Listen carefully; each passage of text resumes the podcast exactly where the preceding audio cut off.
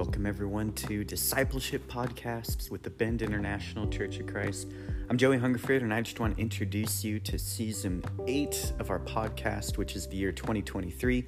And we're exploring a lot of real life theology this year the Holy Spirit, uh, faithful faith, the grand meta narrative of the Bible, disciple making and so much more. So I'm excited that you're here. I hope that you stay tuned. Please give us a review and share it with your friends. God bless.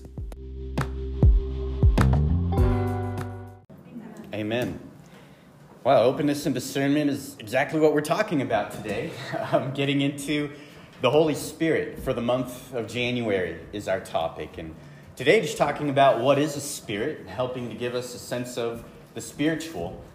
Um, and our, our, theme for the year, uh, we've talked about this with a lot of people in the church. And last year we had the theme of rooted out of Ephesians 3 uh, 16, towards the end of the chapter of Ephesians 3. It says to be rooted in Christ's love.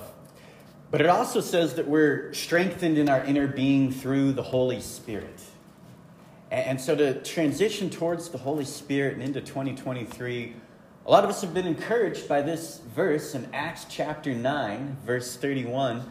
In the NIV, it says that they were encouraged by the Holy Spirit. And the, the message version actually says the church had smooth sailing for a while. Just sounds real nice, doesn't it? Smooth sailing for a while. After the COVID years, some rough starts, some setbacks, smooth sailing for a while is something to look forward to. And encouragement from the Holy Spirit, that sounds really nice. Other versions strengthening in the Holy Spirit. Um, it, it, also says they were in fear of the Lord.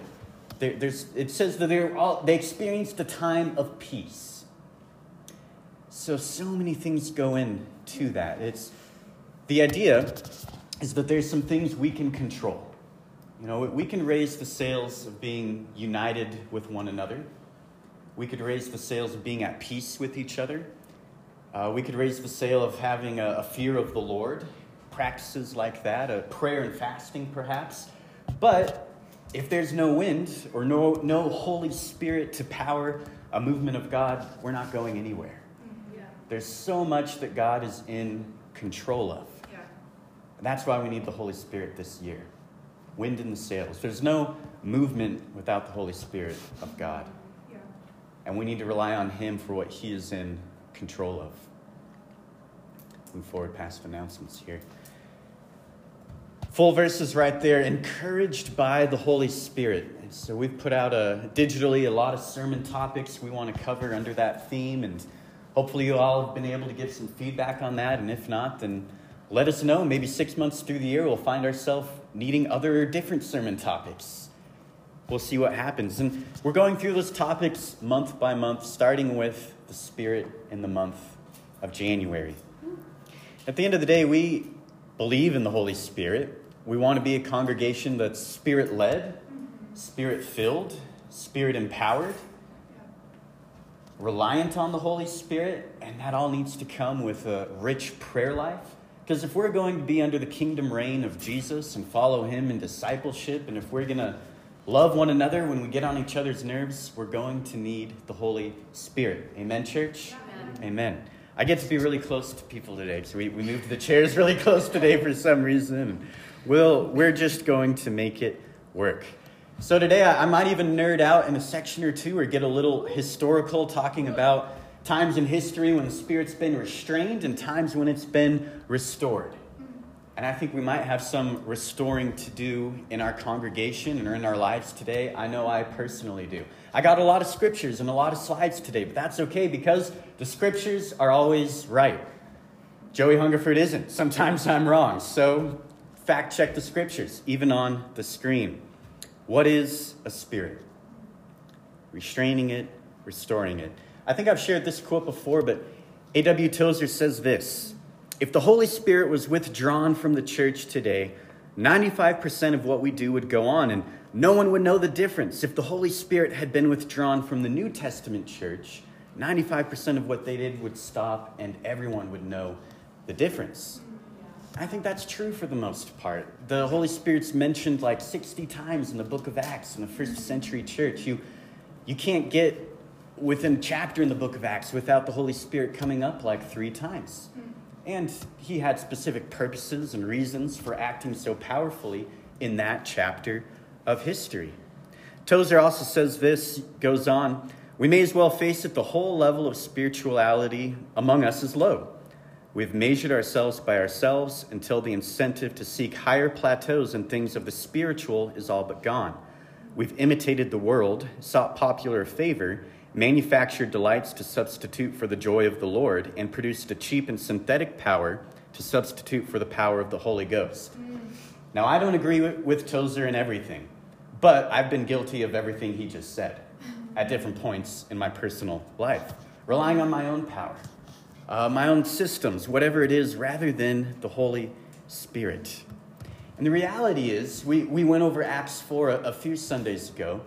The early church knew, I, think for some of them, they knew a lot less intellectually about the Holy Spirit than we do.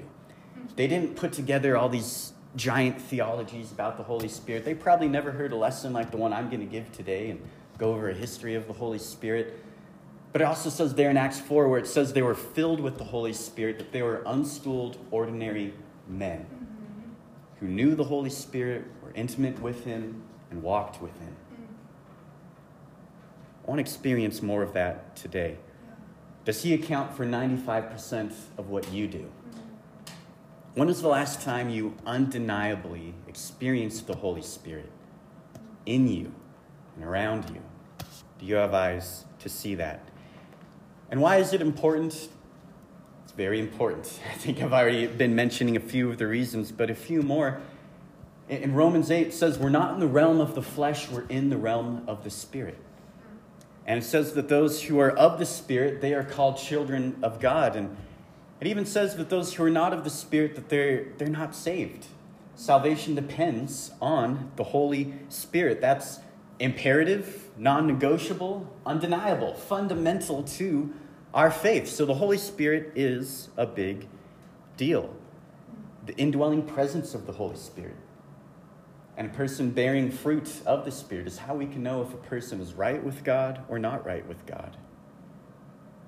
So, what is the Spirit? Here's a technical answer I would give that the Spirit is a personal being that sometimes operates even within our physical world, though He transcends it. it says in John 4:24 that God is Spirit, and we must worship Him in spirit and in truth. Who's ever heard that passage? And even I hear that passage, and it still confuses me sometimes today, and I'll just be humble and say, I, I only understand it. I'm on the rough edge of even learning about the Holy Spirit. He's pretty mysterious. It's, it's not hard to get the Spirit right for the most part, but it's really easy to get him wrong at the same time. So, John 4 24, it says, God is spirit. It also says that we have to worship him in spirit. There's a part of us that's spiritual in some sense, and we need to have eyes for that. You could think of it this way um, the Spirit is in the sense that I say, um, I have two legs, in that I have a body, two legs, but there's a part of me that possesses that. There, the body has a brain, but the spirit has a mind. The realest part of you might be an explanation of how we explain our spirit. And we're just going to get into the word spirit and what that means across Scripture the realest part of you, the essence of one's mind. Now, sometimes you see the word spirit capitalized in the Bible. That's where someone makes, even the translators, they, they, they make an assumption and say, I think this refers to the Holy Spirit. For the most part, they're right, but not always. Sometimes they're wrong. Probably half the time, spirit just refers to our spirit in the Bible. So that gives us a pretty good understanding. As we're reading through the Bible, sometimes even that can confuse us, right? I know it confuses me. A quick survey. Man, God is spirit, angels are spirits, demons are spirits, the Holy Spirit is a spirit, and we have spirits. Um, the body without the spirit is dead. Jesus gave up his spirit when he passed on. Stephen prayed, Lord Jesus, receive my spirit when he was stoned and became a martyr. Again, a lot of scriptures today, but the scriptures are the primary way that we learn about the Spirit and through which the Spirit works. C.S. Lewis said it this way when it comes to the spiritual. Yeah, I'll have to go back to that. But C.S. Lewis said, hey, it's, it's not that we are bodies and we have a spirit, it's that we have a soul, or we are a soul, and we have a body. And he expanded it off of a quote from this other gentleman, Pierre, long French name. I only took two years of French in college. But it's the idea that we should have a greater sense of the spiritual. When sometimes we get so focused on the physical. Again, back in Scripture, we can know with our spirit, be anguished in our spirit, be refreshed in our spirit, worship with our spirit. A person's life lives on in the spirit after the body is dead. So, we're not going to do a Hebrew word study today, but you can go home and Google and do a Hebrew word study. And Veronica would give me that look. The Ruach HaKodesh, the Spirit of holiness, is the Holy Spirit. That's the Hebrew term. The pneuma in the Greek and you pronounce the P. I'm not going to give you the spelling though. And sometimes the spelling on these words even changes. But first sentence of the Bible, it says, The Spirit of God was hovering over the face of the waters. And look, that's capitalized, but it could just mean wind, that word, the Ruach. And where, where we see a Spirit of God, Spirit of Jesus, um, the comforter, the, the paraclete in Greek, there's so many different words for the Spirit. A lot of times, yeah, it's all referring to the Holy Spirit Spirit of God, Spirit of Jesus. But Ruach is where we get this idea of, again, it could just mean wind in some cases. It also means breath, breath of God. It can get into meaning that. I also bring up Genesis 2 7 here. It starts to get complicated just a, a few verses later or a chapter later. Because there's multiple words that are almost the same neshama, nefesh. And this is really an incredible scripture to give us a sense of the spiritual once again. So this is where God really gives us his spirit, breathes us into life. Says, hey, I, I'm going to breathe them to life, and you're going to become a living creature, and not just a physical creature, but a spiritual creature. There's an incredible amount of dignity to that. I got to say that not only are we made in the image of God, but God breathed his spirit into us. But in some sense, it's not the indwelling of the Holy Spirit that we get at baptism, but in some sense, we have this breath of God within us. Yeah. Uh, there's some holiness in that. There's some human dignity attached to that that comes from God that we should look at other races, a male and female, and go, man, they are God breathed. And as powerful as the Holy Spirit is, as powerful as God is to make the universe there in Genesis, He's breathed into us. Each person has that sense about them. I mean, just imagine what the world would be like if we all got that right.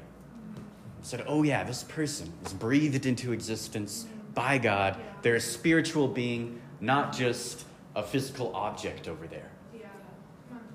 We got to remember that. Make sure we get these words right. I'm not a Hebrew scholar either. but the Ruach, breath, life, soul, power of God. Some modern people go back and they say, oh, that's kind of, that's kind of more referring to energy. The neshama, mind, soul, the spark of God, spark of life, others say. And nefesh, um, life, our being, our soul. They come up together a lot in Scripture, right next to each other, especially the Ruach and the neshama. Just going to give you three verse examples. They're in Job 33 4, Job 34 14 through 15, and then one more out of Job. Back there in Genesis 2 7, he breathes, breathes us life, gives us a life force. I just got to say, too, and this is what Job gets into here, that even if you took all of the chemicals and all of the molecular structure of say, Roy's body, and you put them all together in a lab, it wouldn't be alive because God hasn't breathed into it. Or if you ever dissected a frog in high school, you have every part of the frog there, but it's not alive, right? Yeah. Because the spirit is the why, the life force, and the energy behind the chemical makeup. And we're not just a bag of chemicals, we got the breath of God within us. Job says it this way The Spirit of God has made me, the breath of the Almighty, the neshama. gives me life.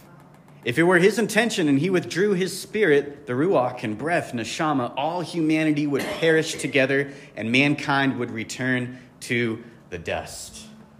Like Thanos snapping his fingers, and there go the Avengers, and they all just turn to dust. And hey, made billions of dollars, so maybe some of us get that reference. Spirit gives us life, but there's also something about the Spirit holding the whole cosmic order in concert. That's pretty powerful. I have one more from Job 12, 9 through 10. Job says there, Who among all these does not know that the hand of God has done this? And whose hand is the soul of every living thing and the breath of all humankind? Everything would fall apart without him. I think it's actually an incredible proof for God that we can't bring a frog back to life that we can't give something life, or that as God breathed life into us and gave us a conscious and intellect and self awareness, that you know a, a Terminator doesn't just evolve in the world today, but God gives us those things. It's a proof for God. Psalms 19 says, The heavens declare the glory of God. Romans 1.20 says, For since the creation of the world, God's invisible qualities have been clearly seen and that's a good one for talking about the Spirit. Invisible qualities that have been clearly seen. Invisible, the Spirit, but clearly seen even here in the physical world. And we got to have eyes for this. A bunch of smart guys caught on to some of this. Um, I'm not going to quote all of these, you can read them. But Aristotle, uh, Tesla, Einstein all said things like, you know, everything you know, astrophysicists and theologians and even psychologists, a, a lot of them are kind of go- coming towards, you know, everything at some level is energy. And we're not aware of it. We're maybe aware of a tenth of a tenth of a tenth of it at any given time, and just what's coming out of our cell phones and the energy around us. But even astrophysicists, they say that 95% of the universe is dark matter or dark energy, and they have no idea what it is. And a lot of serious scientists take that seriously. I don't know what it is, but they believe in that. Big Bang scientists say that at the Big Bang, the 10 different dimensions were created. And physicists take seriously, again, Avengers, right? The idea of a multiverse. This other world where there's an alternative version of, of Amanda, the right next to her a second ago stood up and said, man, this is the greatest sermon ever, keep it coming. And scientists seriously take that idea seriously. So if scientists can believe that, couldn't we believe in the Spirit holding all of this together? But there's reasons for why we've normalized a world, explained a world that doesn't necessitate or a hypothesis that doesn't require God in the equation. I'm even going to skip, skip that side, but Michael, Michelangelo, same idea, I think. Horrifying. it's beautiful in person. Beautiful, beautiful in person. It, in a world with beautiful things, why is it so hard to believe in the Spirit? Hmm. All these great cosmological things. I think it's because Satan doesn't want us to. If, you're, if you don't believe in the Spirit, you're not led by the Spirit. And you don't know that He might be, in fact, leading you. If you don't know that there's a God who holds the whole cosmos in order, you might miss that He actually wants to have a personal relationship with you beyond all of that order. Mm-hmm. Yeah. That there's a purpose for it all. That He wants to have an intimate experience with your spirit, the most, the realest part of you. Amen, church? Amen. I, you know, I remember it back in 2015, 2016 realizing my own lack of a sense of the spirit because uh, I was majoring in cinema studies at the University of Oregon. I was also really interested in a girl, Madison Hackett, majoring in her in some ways.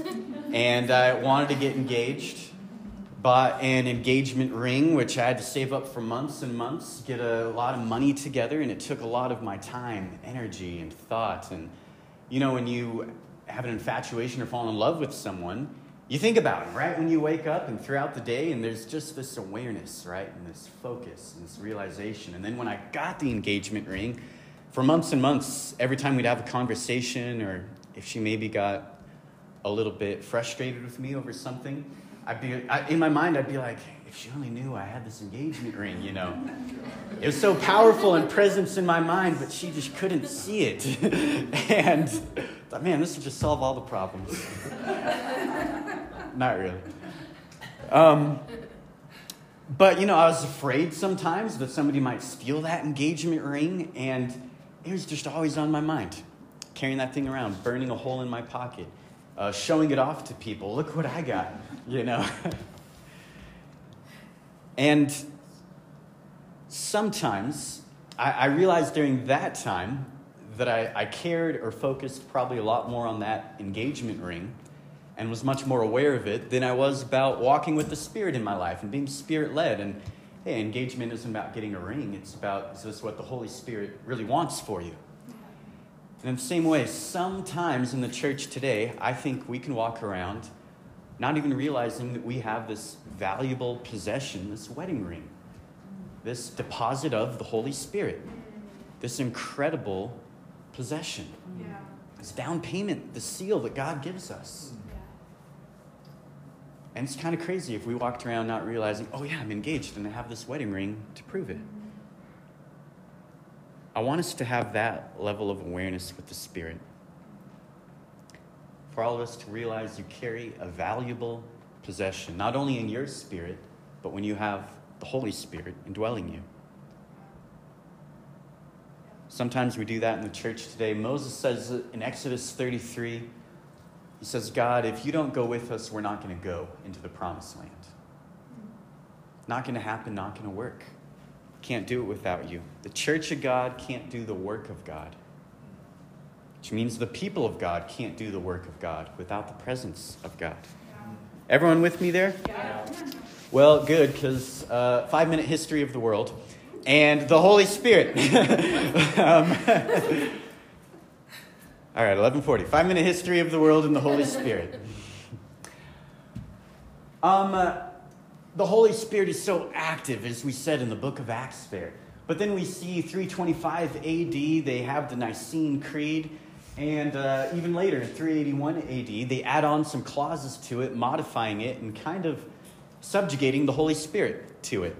And by that time, late 300s, the church gets rather political, as many of us know, but it's called Christendom under Constantine. And generally, I'm going to generalize all of this, but during that time, what need have you of the Holy Spirit to lead God's church if you have a whole system of men leading the church? If it becomes politicized? And what need do you have for the fellowship of the Holy Spirit to unite us as a community of believers and to get along if you're legally required to be a Christian and get along? It kind of takes the need for the Holy Spirit out of it, it, just by the way the system is designed. And so during that period, 300, 400 years of Christ, you see a lot of the miraculous drops off, a lot of Holy Spirit activity drops off. Another thing that drops off is the Holy Spirit's role in bringing God's kingdom, the Holy Spirit's role in bringing God's new age into the present age, breaking in now to be experienced now. There's not really a need for that if you establish your own kingdom in a political kingdom of the church throughout the world. So that role is kind of taken away. And the fellowship of the Spirit isn't as much of a need during that time. And the church again, politicized becomes a place where rather than equipping you to bring salvation to others, became a place where uh, they dispense salvation to you. And even spiritual kind of became just this thing that you're going to experience after death when you get to heaven, and the church is just a holding tank for you. Now, that's a generalization. 600s, Augustine is the father of our, a lot of our Western ideology, and he adds on to the Holy Spirit and adds on a lot of other theology and reduces him in some ways. And tensions build to 1000 AD when the Greek Orthodox Church splits off, mainly having to do with the, the hierarchy of the Pope and some other things, but also the effect that that had on the Holy Spirit. And their criticism was in the Western church and side of that split that they, the Holy Spirit wasn't active in the church or in the life, the day to day life of men. And that, hey, if there's this ecclesial hierarchy, then it takes away from the Holy Spirit, and that the Holy Spirit is functionally subordinated to that. Their criticism of it would have been that the church at the time was Father, Son, Holy Church, rather than Holy Spirit, to generalize.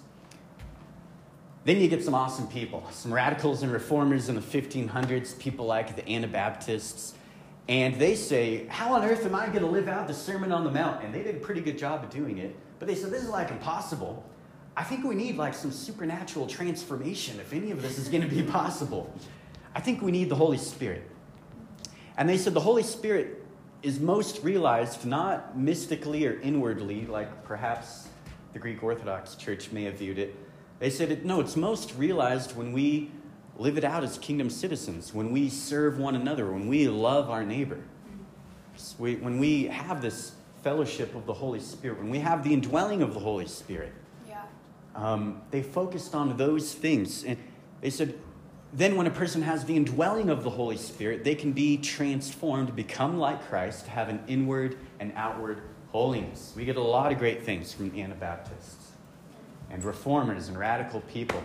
That all goes away in the Enlightenment. That's just the age of reason when people said we no longer need a God.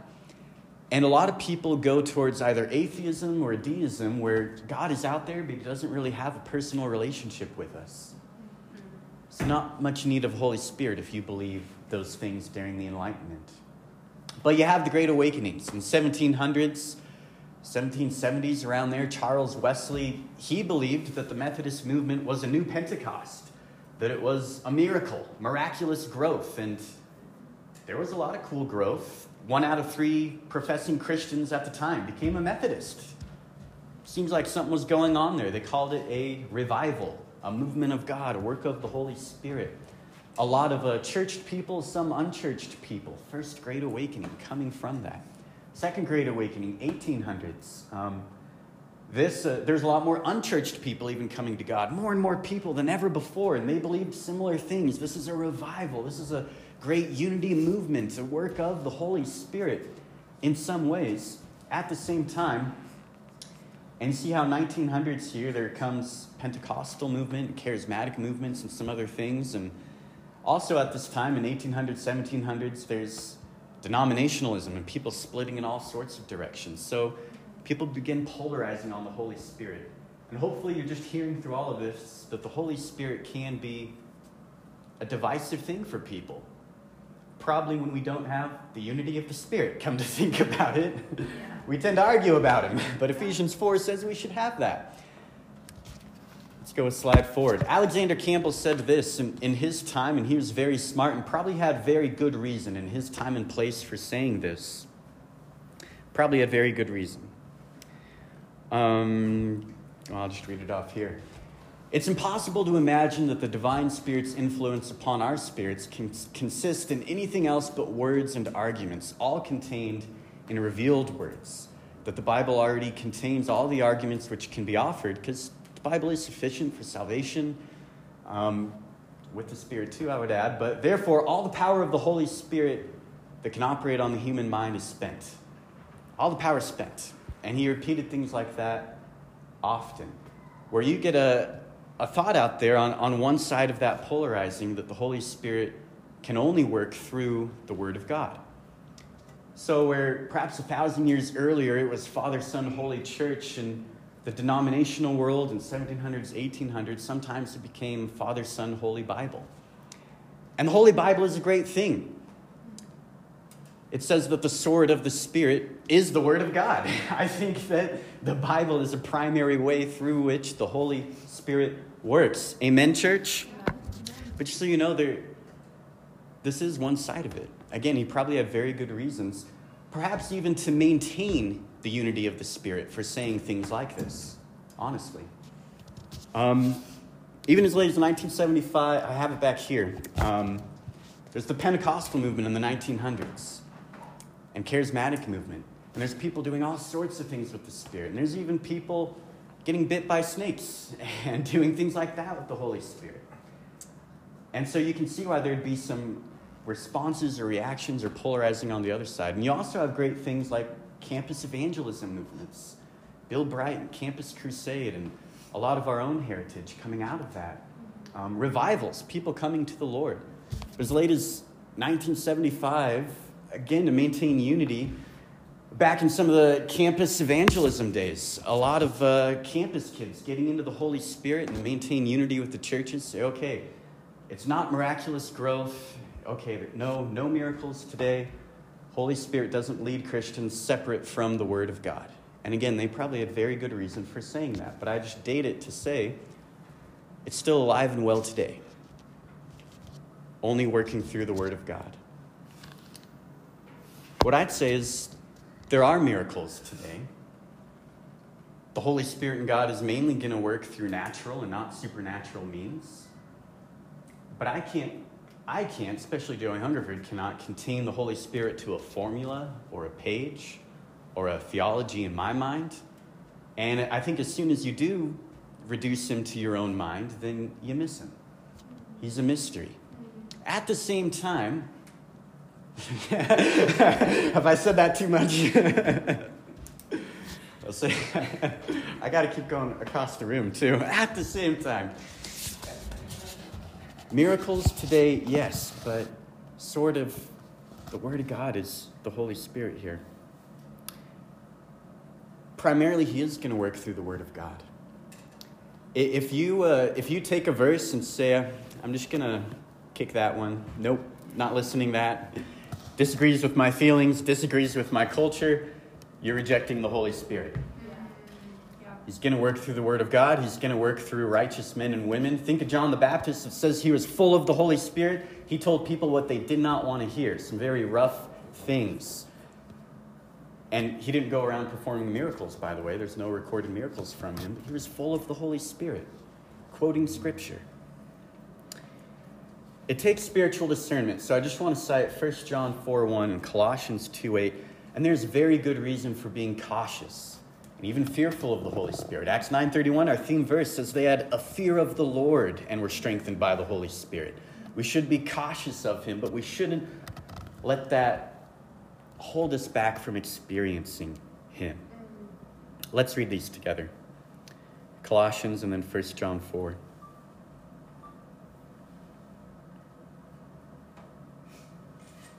See to it that no one takes you captive through hollow and deceptive philosophy, which depends on human tradition and elemental spiritual forces of this world, rather than on Christ. So there's spiritual forces in this world evil forces in this world, but they don't have an authentic faith. They're not glorifying Christ. So there's stuff out there that seems spiritual, and hey, it is spiritual, but it's not godly spiritual. And you got to be careful of it. 1 John 4 1. Dear friends, do not believe every spirit, but test the spirits to say, see whether they are from God, because many false prophets have gone out into the world. Again, people is going to, people, the Spirit's going to work through people who are glorifying Jesus, who are confirming it with the Word of God. Amen, church? And I think of Paul as well. Paul didn't overspend on the spiritual world. He was certainly spirit led, but Paul, he says, I was caught up to the third heaven. And that's like all he says about it. I'm like, you couldn't have written the the biography about your 200 minute near death experience or whatever that was. but he doesn't get into where some of us might get in a superstitious place today. I'm a little stitious, but not superstitious.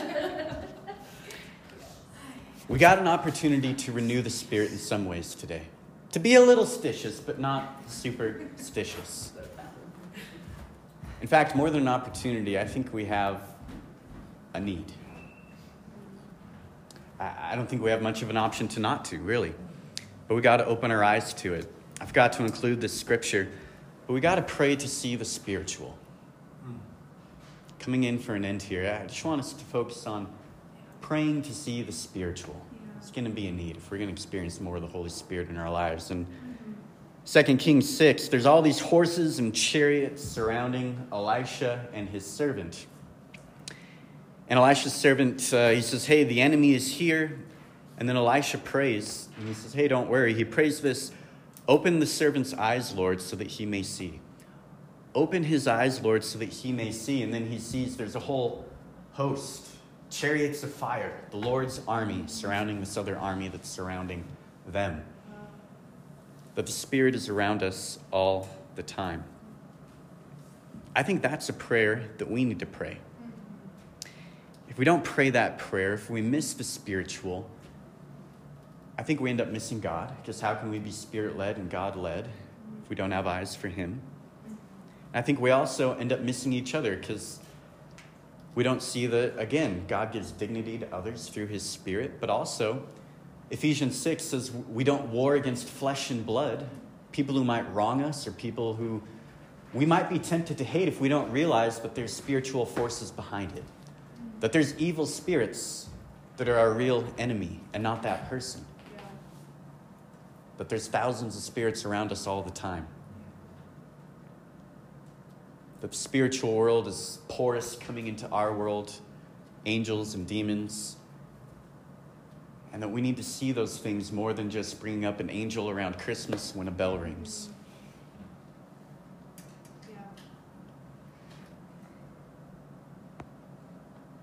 I don't know why that came to mind. I was watching a Christmas movie and it came up. Elisha prays, Open his eyes, Lord. Openness to the Spirit is somewhat risky. Because that means being spirit led, means giving up control. It means in this new year doing it Spirit's way, not our own way. It means yielding to the Word of God and to the Spirit working through the Word of God. It should make us a bit nervous. Again, our theme verse in fear of the Lord, they were encouraged and strengthened by the Holy Spirit. But I don't think the church in Acts quenched the Spirit's fire. I think they experienced his power. Guys, the Holy Spirit isn't predictable or safe because he smashes the status quo, and he might smash some things in your life. And the Holy Spirit isn't predictable or safe because He breaks us out of complacency. He lifts us to new heights and spiritual fullness and blessing if we'll allow it. And sometimes for me, as I come into the new year, and I want to bring us to, uh, to this verse here as we focus on communion and just prayer for the spiritual. Sometimes for me, I get in a hole, or I get depressed, or anxious, or even far from God, or out of sync with Him and His Spirit, though it, He's not far from me. When God feels distant, guess who moved?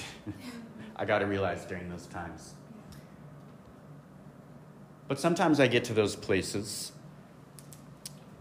and I, I realize when I feel those depressions, when I get in a hole, when I put more investment in my own power or my own system or my own intellect or theology or whatever, and I start feeling far from God, or even more than a feeling, I'm just out of sync with Him inwardly and outwardly